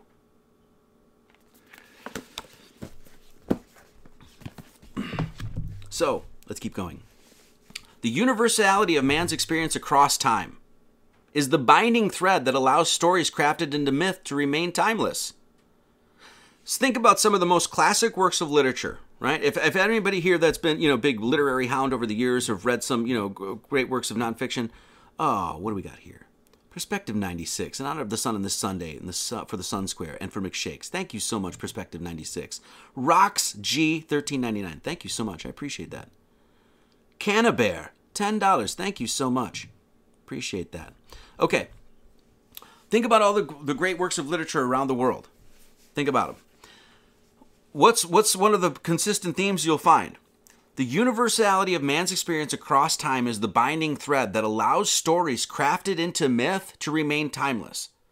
The reason that we're connected to these things, even if we don't, even if, like, even subconsciously, even if we don't even know what the story really means, there's something else that's going on within these stories that allows us to connect to it. And what that other thing is, that something is, is the timelessness of the parables and the allegories and the lessons and the morals that are behind these stories. Not only that, the science when you're mapping and tracking the sun in a 365 day cycle and calculating that down to you know mathematical precision, what are you doing? Verifiability and repeatability of science. Some of the most classic works of literature, from John Steinbeck's The Grapes of Wrath to Edward Abbey's The Monkey Wrench Gang, have all included fictionalized and exaggerated characters and situations that the author lifted from real world events. Let me say that again these great, a lot of the great works of literature have all included fictionalized and exaggerated characters and situations that the authors lifted from real world history. Let's take The Grapes of Wrath, for instance. John Steinbeck's The Grapes of Wrath. Was there back in the day? Was there dust storms? Yes. Was there a bunch of people moving to California for uh, for the gold rush? Yes. Was there a bunch of uh, um, uh, banks that were foreclosing on farms because of the because of the dust storms because they couldn't you know? Yes. Did a bunch of people have issues going out from Oklahoma or the Midwest or whatever to California? Did they some of them die and have hardships along the way? Yes. Does that mean that all of the story, Tom Joad and his family and the grapes of wrath, is that true? No. No, it's completely fictional. But what did John Steinbeck do? He took real world events, real world people, and what did he do? He dramatized it, fictionalized it. This is what authors do. This is what writing is all about. The Monkey Wrench Gang, Edward Abbey, no different. Edward Abbey based a Seldom Seen Smith, George Washington Hayduke. He based these people, characters, fictionalized characters in a book, on real world people and exaggerated them and fictionalized them. This is what great works of literature do. Now there's a separation between all those other great works of literature and this thing because this thing must be history. It must be mine. Must be this Jesus guy. He came then. We, we lost it. We've lost the connection to this literature. Across the spectrum of the history of literature, real world situations and people have been fictionalized, mythologized, poeticized, hyper, um, hyperbolized, anthropomorphized. And the great epics that withstand the test of time do so because the morals and lessons that are included within them are timeless and relatable. Who is um, who is under the sun? who uh, when we look at all the people in the world we are all subject to what the patterns of the heavens the son of god everybody doesn't matter if you believe in this don't believe in this read this shit don't doesn't matter you are subjected to god's design his purpose his will and what he wants of you and he doesn't care if you read this or not he wants you to read his story this is trying to tell you about it and this is what's been lost. Lost. The myths and grandiose tales within the Bible must be assumed to be based loosely on lived events in history. But with that allowed, it must be said that proving the historicity, and this is a this is a fact, proving the historicity of anything in here is an impossibility. And if you're honest with yourself, you'll know that. This and it can't be debated. Let me say this again. With that allowed, it must be said that proving the historicity of the Bible is an impossibility, and this cannot be debated by any reasonable and honest man. If you're honest and reasonable with yourself, you'll you'll come to that conclusion. This is, but, but just so you know, this is no concern to us Gnostics. No concern whatsoever. Was he real? Did he die? When when was he born? Were these was this history? We don't care. It is zero concern to a Gnostic. Why? Because the Gnostic realizes that these tales do happen in history. These tales do happen in history, our own lived history. Our history, these tales are happening in. As the drama of the Holy Bible is happening right now above our heads, Jesus is being born today, guys. Celebrate. Jesus is being born today. Not 2,000 years ago. The tale of Jesus' death and rebirth, and thus our own story of death and rebirth, is etched into the heavens no matter which way you look. What do I mean? That story of our own death and rebirth is etched into the heavens. What do we mean? Well, we know what we're talking about here. It's the winter solstice. The sun dies, goes down and down and down and down and down. Next thing you know, for three days, it's dead. And then all of a sudden, we start getting more light. Okay? This is happening what? On the cross. Solstices, equinox, the sun, our Son of God, is naturally creating that cross in the sky. Okay? Now, we also know we talked about this. There's a big cross in the north named Cygnus. Talked about a good bird. He's a big bird. He's a good bird. And he's a good bird. Says a Cygnus is a big northern cross, and you can go out on a clear night and you'll see it. It's very, very, you know, uh, vibrant, bright, brilliant constellation. Very noticeable. So here we have Cygnus. That's the northern cross. So we look to the north and we have that. And then, of course, we look to the south and we have a southern cross. So in the north, we look to the north. Oh, this way, I'm like, oh, I can look to the north. I actually look up this, but you'd see Cygnus right here. Now, if I wanted to look to the south, you know what I would find? I would find the southern crux, the southern cross. Look to the north, we find a cross. Look to the south, we find a cross. There's the uh, Celtic wheel right there, the Celtic cross. You can see what, you know, clear as day. The turn of the wheel of the year, turning what? One grand cycle, constantly, constantly death and rebirth. Death and rebirth, transformation and renewal. Oh, we're going to go put the detritus on that tree, all that dead matter that we ate and spit out and put in a little collection plate over there and then put it over there and we put it on the tree and all that dead matter makes the tree grow. Death and rebirth, transformation and renewal, constantly. That's all it's doing. The entire cycle, what what God commands.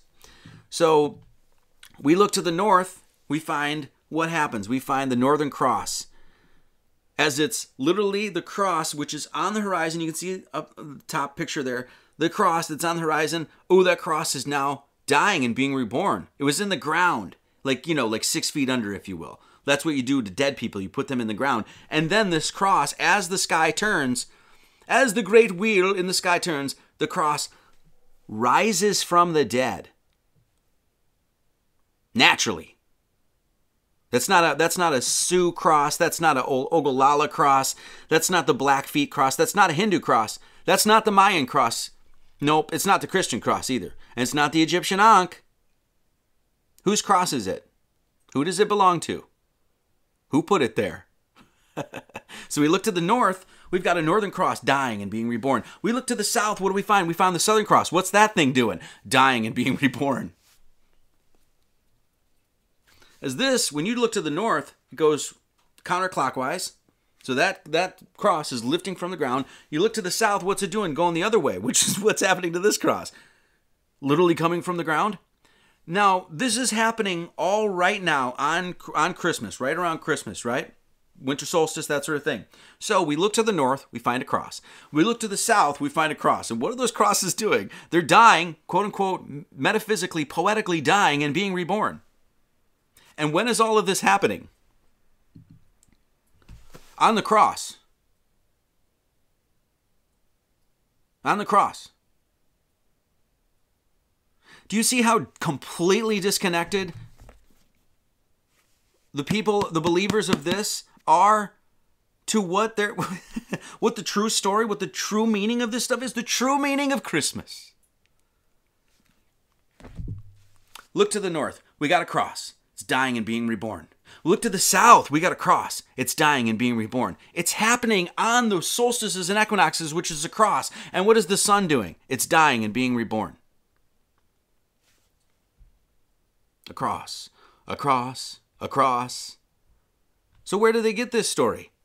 Was there a man named you know, that we've given the name Jesus Christ in English, who maybe was Yeshua or Yahshua or some shit back in the day, and he walked the land and he did all that. Okay, that's fine. But what what are they actually trying to get you to understand with this story? What is the true meaning of Christ? What is the true meaning of Christmas?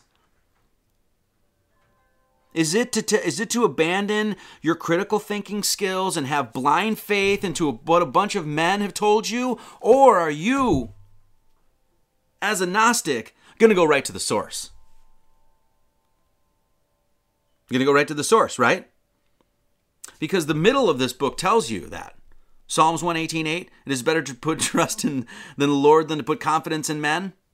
This, following Jesus on the cross and seeing him die and be reborn right in your sky, is following the Lord.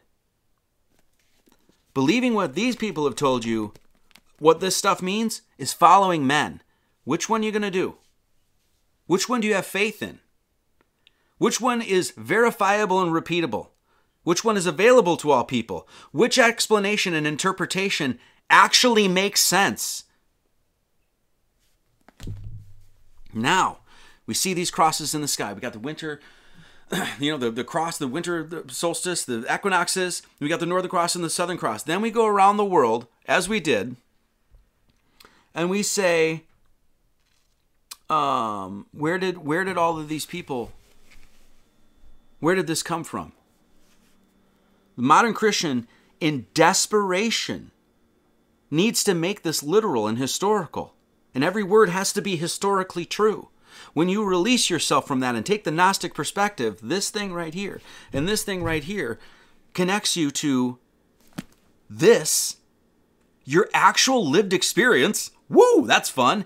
And every culture that recognized the exact same sacred design. Every single one. This is what Christmas is, should be all about.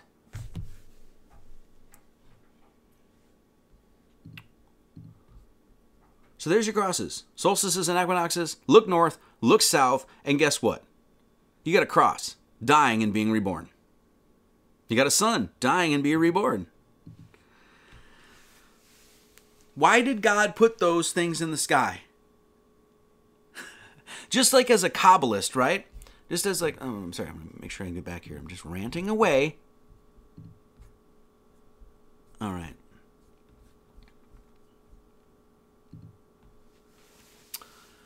Why did God put those crosses in the sky? When He dictated, when the great Creator dictated how this thing was going to work, what it was going to look like, what lights were going to be where, right? He put a cross in the north and a cross in the south, and then made literally the pattern in which we experience a year based on the cross. Why did He do this? Well, in case one day we may forget what we're doing down here. In case one day we're going around and we're lost in this world and we don't we can't figure it out and we can't figure this thing out and nothing makes sense. God put these things in our sky in our world so that we would never lose them. In case one day we may forget what we're doing down here our spiritual soul's directive to take up our cross and die and be reborn just in case we forget that god has outlined that spiritual directive within the cycles of the sun and the lights within his holy firmament Where do we get the story of the death and resurrection and the cross and all this and the three days? Where, do, where does it come from? Do you have to trust anyone in order to understand that? Do you have to put your faith in Marty Leeds? Do you have to go to the Catholic Church and be like, hey, if you if you guys could just stop diddling children for a second, and I just want to know about you don't have to go to any of those nothing. God does not God did not make this creation, so you need an intermediary between him and you. It's not how it works. The Gnostic perspective takes that and says, get gone, get out of here. We don't want anything about, no, no, no, no, no. Hence why I started a church. So you guys would not follow me. just listen to what I'm saying. It's like, that makes sense. And I'll just take up the, you know, take up the reins from here. So, in case one day we may forget what we're doing down here, God put our spiritual directive, literally crafted it into our cosmology. How we experience time.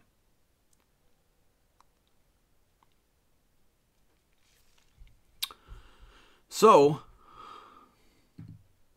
when was Jesus born? Now people argue about this, right? Like I remember, may he rest in peace. May he rest in peace. Um, Rob Skiba. I remember Rob Skiba made this whole argumentation, and I remember listening to this. I'm like, Rob, what are what in the brother? I love you so much, and may you rest in peace. But what in the hell are you talking about, brother? Hey, remember he was going on and on about, and I've heard this endlessly, endlessly by Christians. It's like, well, no, Jesus was actually born on September 11th, 3 AD, and that was the actual date, and blah, blah, blah, blah, blah, right? And so people will argue this to this day. Now we know for a fact, right? If once again, if you're honest with yourself, that there's no dates in here. There's not a single date. Once again, if we wanted to know if like let's see um, let's see when was when was this uh, beautiful child um, named Aaliyah born? When was Aaliyah born? They know the date. Kai and Austin are never going to forget their child's birth date. Never. Right? Do you think Henrik and Lana are going to forget their birth date? Their, their beautiful child Sigrid. when was he born again? I don't know. It's like December time. I don't know. I don't know. Right? Everybody you've ever met knows their birthday probably celebrates it unless you're Jehovah's Witness, and then you got some issues. But um, you know, everybody knows their birthday, but for some reason, the Lord and Savior was here in flesh, and they wrote a whole book about it. And what did they do? They for, they didn't tell us when he was born or when he died. Why? When was Jesus born, ladies and gentlemen? Why didn't the biblical authors tell us the date and record the date? Why? Because they didn't need to. They didn't need to. They don't need to be like, well, Jesus was born on December 25th, 0 AD. It says it right here. First page. They didn't need to. Why is there no dates here? Why does why do we not know Jesus' birthday? because the biblical writers didn't need to make a date. They didn't need to write a date in here. Why? Because God etched that date literally into your cosmology, into our cosmology, into the very structure of how this thing is built. God has made Jesus' birthday something recognized by simply watching that circular light in the sky. The S O N of God, the S U N of God, the Son of God. So when was Jesus born? Why didn't they put a date in here? They didn't need to. It's literally crafted into your cosmology. You know, when he said, in case we, we forget, you know, it's like, it's the same thing I talk about when we talk about Kabbalah, right? So he's like, oh, and just in case we forget, right? We, we don't have a book, nobody told us, and what are we doing here? What's it? It's like, oh, it's like almost God gave us the, you know, the mathematical language of zero through nine, that decimal system. It's almost like he put it right in front of us.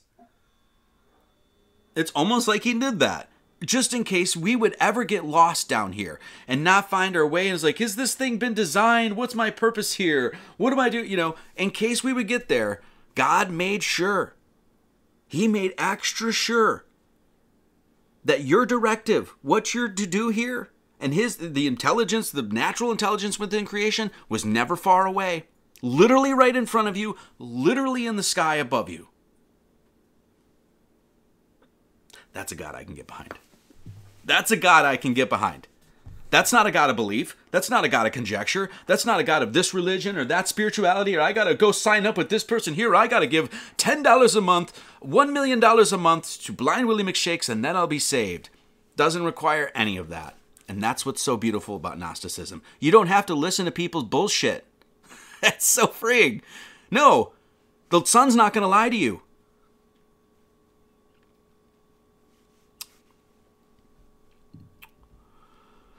So, we don't need Jesus' birthday. God tells us when it is. It's today.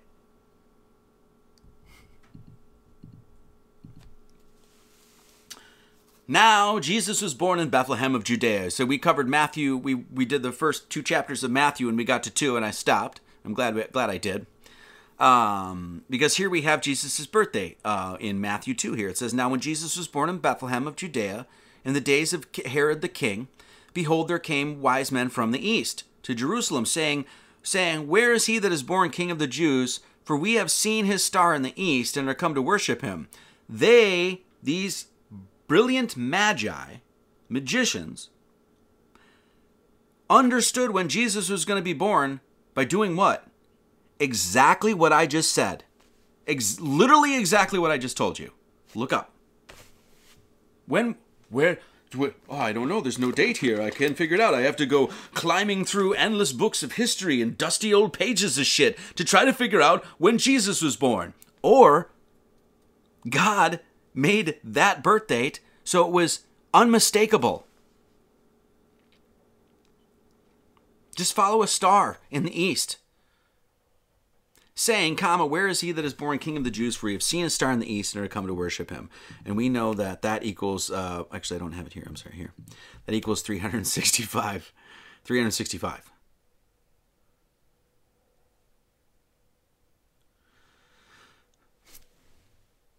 Where does 365 come from? Who commands 365? The Chinese do. No, it's the Japanese do. No, it's the no, it's the Baha'i faith that determines how many days the sun uh, travels over a flat stationary Earth 365. So God put markers in the sky, a really bright constellation, in fact, one of the most notable ones, actually put the brightest star in the sky as well to point to you naturally. No man can corrupt it exactly when the Lord and Savior was going to be born. Down to the fact that they even encoded in the math the very number. So we know that these we have these three days. That this is what happens right now, right? Okay. So we know.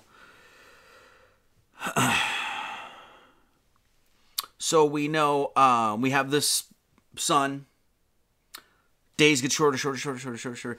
Hits that equinox, hits the hits the cross on that 21st, and then stops moving south. And then you basically have the sun standing still, not moving north or south for three days, as we know. And then today is when those days will start getting longer. So we have those three days. That math is the three days that w- that's literally encoded in scripture and then literally encoded in your sky. There's math to that. There's science to that. Verifiable, repeatable science. That science has been crafted into his name.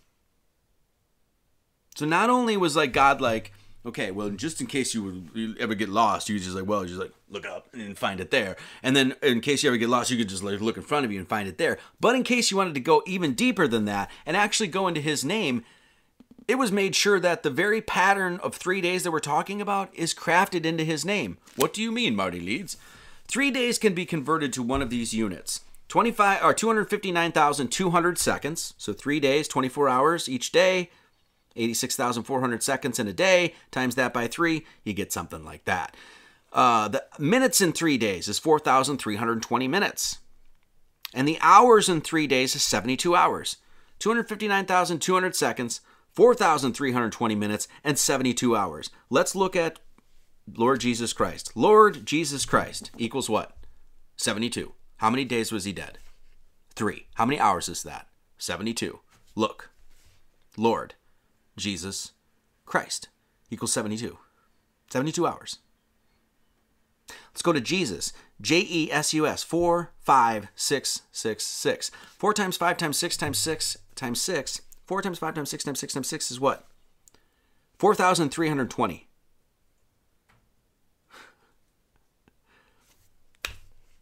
Wait a second. So now we have the hours and the minutes in his name? You know what I said? One day. Oh, how do I get to that? Um, 25, 259,200. How do we get that? There's five letter, five letters. Oop, five. Some days, some days I know math. Five letters in the name of Jesus. J, E, S, U, S, and six in Christ. C, H, R, I, S, T. Jesus equals 27 and Christ equals 32. Five letters times 27, six times uh, 32, multiply that, and you get 25,920. Literally multiply that by 10, and you get the number of seconds. So the hour. So wait a second. Wait a second. So this book, this this this book of mythologies, here is telling you about this cycle of Jesus, of this the cycle of the sun, the death and resurrection of the sun, the death and resurrection of the sun on on the cross here, and then we're given those three days naturally, and then in Scripture, and then we go to the actual mathematics of those three days, and it's all over the name of Jesus.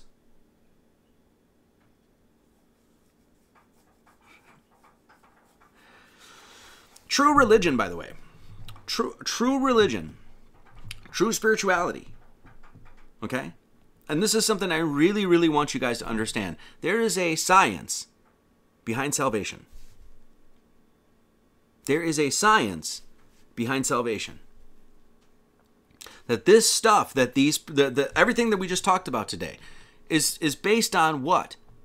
Things that are verifiable and repeatable. There's a reason there's three days. There's a reason that those three days have 72 hours and 4,320 minutes. And there's a reason that saying, Where is he that is born, King of the Jews? We've seen a star in the east, come to worship him. Is there's a reason that equals 365. It's not arbitrary. Why? Because it's telling you specifically, directly, without any question or controversy, exactly what the Bible is talking about. You don't have to believe in a bunch of horse apples and a bunch of conjecture and opinion and, and interpretation by a bunch of men that are going to tell you what this means. God, if you listen to Him, will tell you what it means. And not only that, God will back it up with science, not back it up with a bunch of opinions by people that lead nowhere, that do not allow any insight into this thing whatsoever. This is trying to give you a new outlook on life. This right here is actually trying to give you a new outlook on life. That's what the that's what the Bible's here to do. It's, it's a new outlook, and really that outlook is to is to in look, is to look in, is to recognize that these stories are happening. What? They're happening within here. They're happening within. They're happening upstairs, of course, as we know. Microcosm, macrocosm. What is the zodiac man? As we've covered numerous times, you're a reflection of the entire thing. So if we want to really get a command of our spiritual journeys and our lives and and what we're doing here and things like that, we need a new outlook, and that's to, that's a that's an in look to look within. Why are we looking within? Why are we looking within? Why don't we just go to the Bible? Why are you telling us not to go to the Bible, Marty? And no, I'm not saying that. I sell these things. We we teach this stuff. But guess where this is? Guess where this is? 2 Corinthians 3 2. Ye are our epistle written in our hearts, known and read of all men.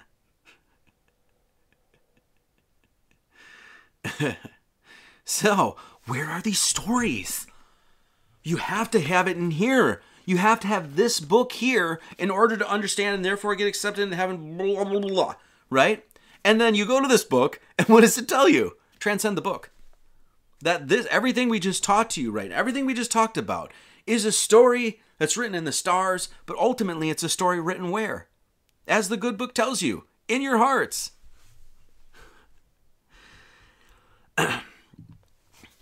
These guys didn't have the Bible. They didn't have the Bible. They didn't know Jesus, did they? Maybe they did, though, did they? No, they might not know some some story about this man, Greek dude, was a Jew and was written in Greek, and then I don't know. It's pretty, you know, it's, it's pretty confusing sometimes. But they didn't have any of this. But somehow, somehow they figured out death and resurrection. How? The bear is like the earth, each year it dies and is reborn. The birds in the sky have freedom, dignity, and beauty. The waters, home of the fishes and turtles, give life to all things. We can see all things in the forms of the mountains. They looked at creation with their hearts. That's how they commune with God. That's how God gives you information. That's how that's how you have a gnostic experience. You don't go to Pastor Bob or Preacher Steve over here or go sweep up around the ashram in India for a few years and go, oh, you know, do this thing. And next thing you know, all of a sudden, God, no.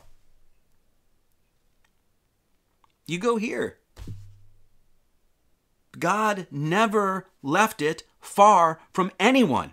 He made sure it was up here and he made sure it was right here and ultimately he made sure it was right here.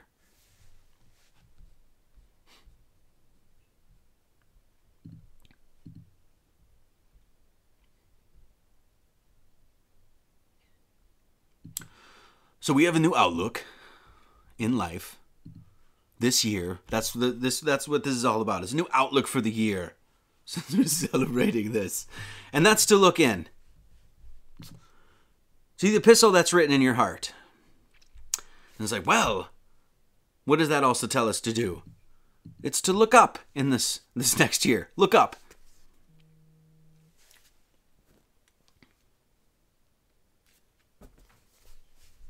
This is a piece of advice. Not only just look up in your world, be more positive, all that sort of stuff. Let your light shine before all men, right? That sort of thing, but also look up. Because your story's in the stars. Look up. Don't listen to Marty Leeds, though. I wouldn't trust. First off, I'm Irish, so that's like already like four or five strikes right there, right? I'm a questionable character at times, so I wouldn't trust me at all. But this guy might have known something. What is he telling you?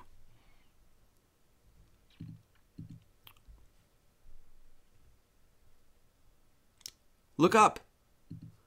Your story of God is crafted into the stars. Where's my book? It's been crafted into the stars. God made sure that we would never lose the story. We would never lose what He wants of us. We would never lose that lesson plan. Look up.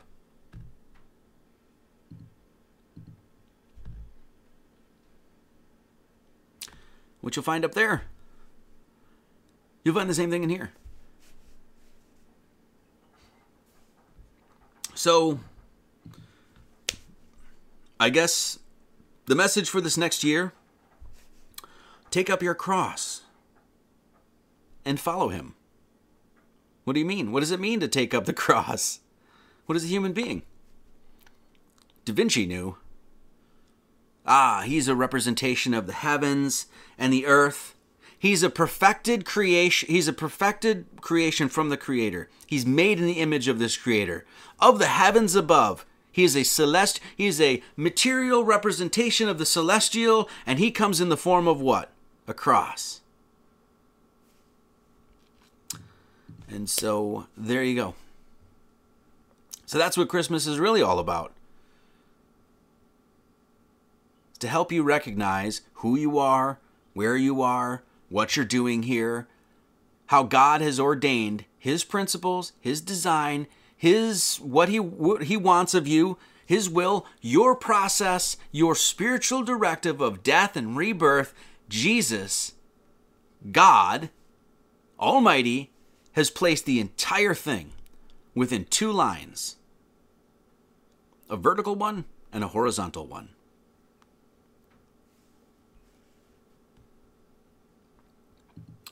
And that's going to do it for me. Thank you all so much for joining me today. Thank you all for the love and the support. I appreciate that. This is what keeps this baby going. Um, and I so, I so appreciate If you want to get a copy of the new book, it is for pre-sale and like i said it'll probably ship out in maybe like three weeks something like that. Hopefully before that we'll send it out. Um, it is diy it is you know print on demand so it's, it does take a while just so you know but it'll be worth it. Um, so if you want to do the pre-sale that is at gnosticacademy.org and um, i think you'll like it. Um, I like I said, I do my best to really try to consolidate, really distill a, everything, all the information that I've gathered over the years that have stuck in my head and it's like running around there. I try to do my best to distill that down into something palatable, something that's digestible, something that's you know, and hand it off to you guys. So that's what the book is all about, and it is just the first foray into um, this. So I'm, there'll there'll be more um, as as as time goes. So I'm sure I'll do another book or more. We'll see. So Oh, Carrie Musgrave, thank you so much. I appreciate that. So uh, that's going to do it. Guys, have a wonderful Christmas. I really appreciate everybody that stops by and shows the love and is just here every Sunday. It, it's, it's just, I really appreciate it. So, um, okay, that's going to do it. Guys, have a wonderful Christmas. We're going to listen to a song called Chaos and Order on the way out. And it's by yours truly. And it's off a record called Logos Rising, I think is what it is. And you can get that at GnosticAcademy.org. So, all right, if you guys would like to uh, sign up, GnosticAcademy.org, 14 bucks for three months, 54 for the year. You can also donate through there. Lots of, once again, videos, podcasts, and a whole bunch of reading material, um, educational material, because that's what we're here for. We are right at church and an academy. So, Guys, I just want to say, may you always keep yourselves to the love of God, looking for the mercy of our Lord Jesus Christ unto eternal life. May his grace be with you all. Amen. All right, that's going to do it. Guys, have a wonderful Christmas. I love you all very much, and I thank you for your time and your support and your attention. And it just means, Ruth Scott, thank you so much. Thank you so much. I appreciate that. Um, it's what keeps this thing going, and uh, we hope to keep it going. Uh, I'd really like this thing to grow. So we'll see. So um, I will see you next Sunday, and we're going to do a. Um, I think we're going to do a. Um, retrospective of the last year and a look forward as to what we hope to accomplish with um, you know this church and academy in the next year. So um yeah so that's gonna do it. Okay this is a song called uh, chaos and order. Thank you all so much. Have a wonderful christmas and i love you very much. As always many blessings and much love to all